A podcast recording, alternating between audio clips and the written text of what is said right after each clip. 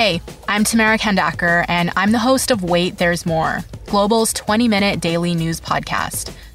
This week, we're dedicating all our episodes to the coronavirus pandemic. We're talking about it from a variety of different angles, from basic health questions to the impact this is going to have on the economy. We release a new episode every afternoon, and you can listen wherever you get your favorite podcasts.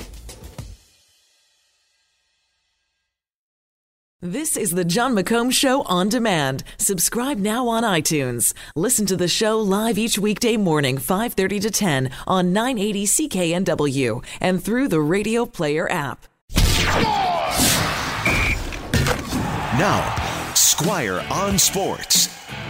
Last night, the Buffalo Sabres set kind of a record.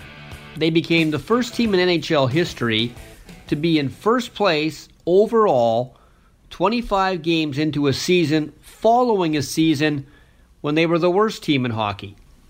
But all summer, there was talk around the NHL that the Sabres were voted most likely to succeed.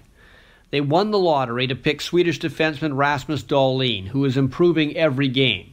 They already had Jack Eichel, who was the brilliant consolation prize for not winning the Connor McDavid lottery in 2015.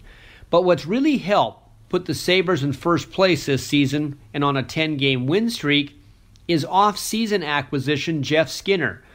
They picked him up in a trade from the Carolina Hurricanes. They gave the Canes draft picks and a prospect, but not first round picks, of which Buffalo potentially could have three for next year's draft.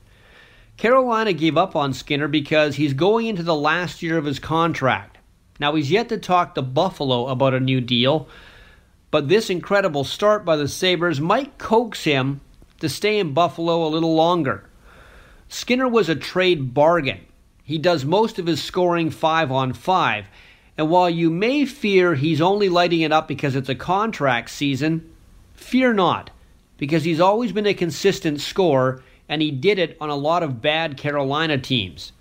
In Buffalo, he's playing on a line with Jack Eichel, and the combo has been hockey heaven for Buffalo fans. And best of all, Skinner is only 26 years old.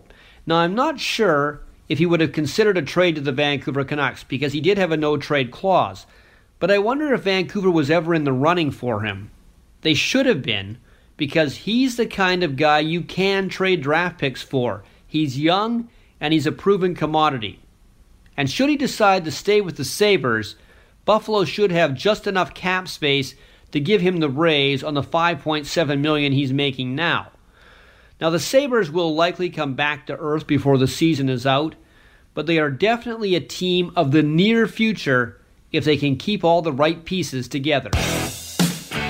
Squire on Sports. Catch Squire Barnes tonight on the Global News Hour at 6 and on 980 CKNW.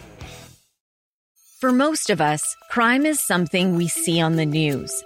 We never think it could happen to us until it does. Loved ones are gone, and for the survivors, the scars will never heal. I'm Nancy Hixt, a senior crime reporter for Global News. And on this season of Crime Beat, I'll take you inside some of the most serious crime stories I've covered. Season 6 of Crime Beat is available now on Spotify, Apple Podcasts, Amazon Music, and all podcast platforms.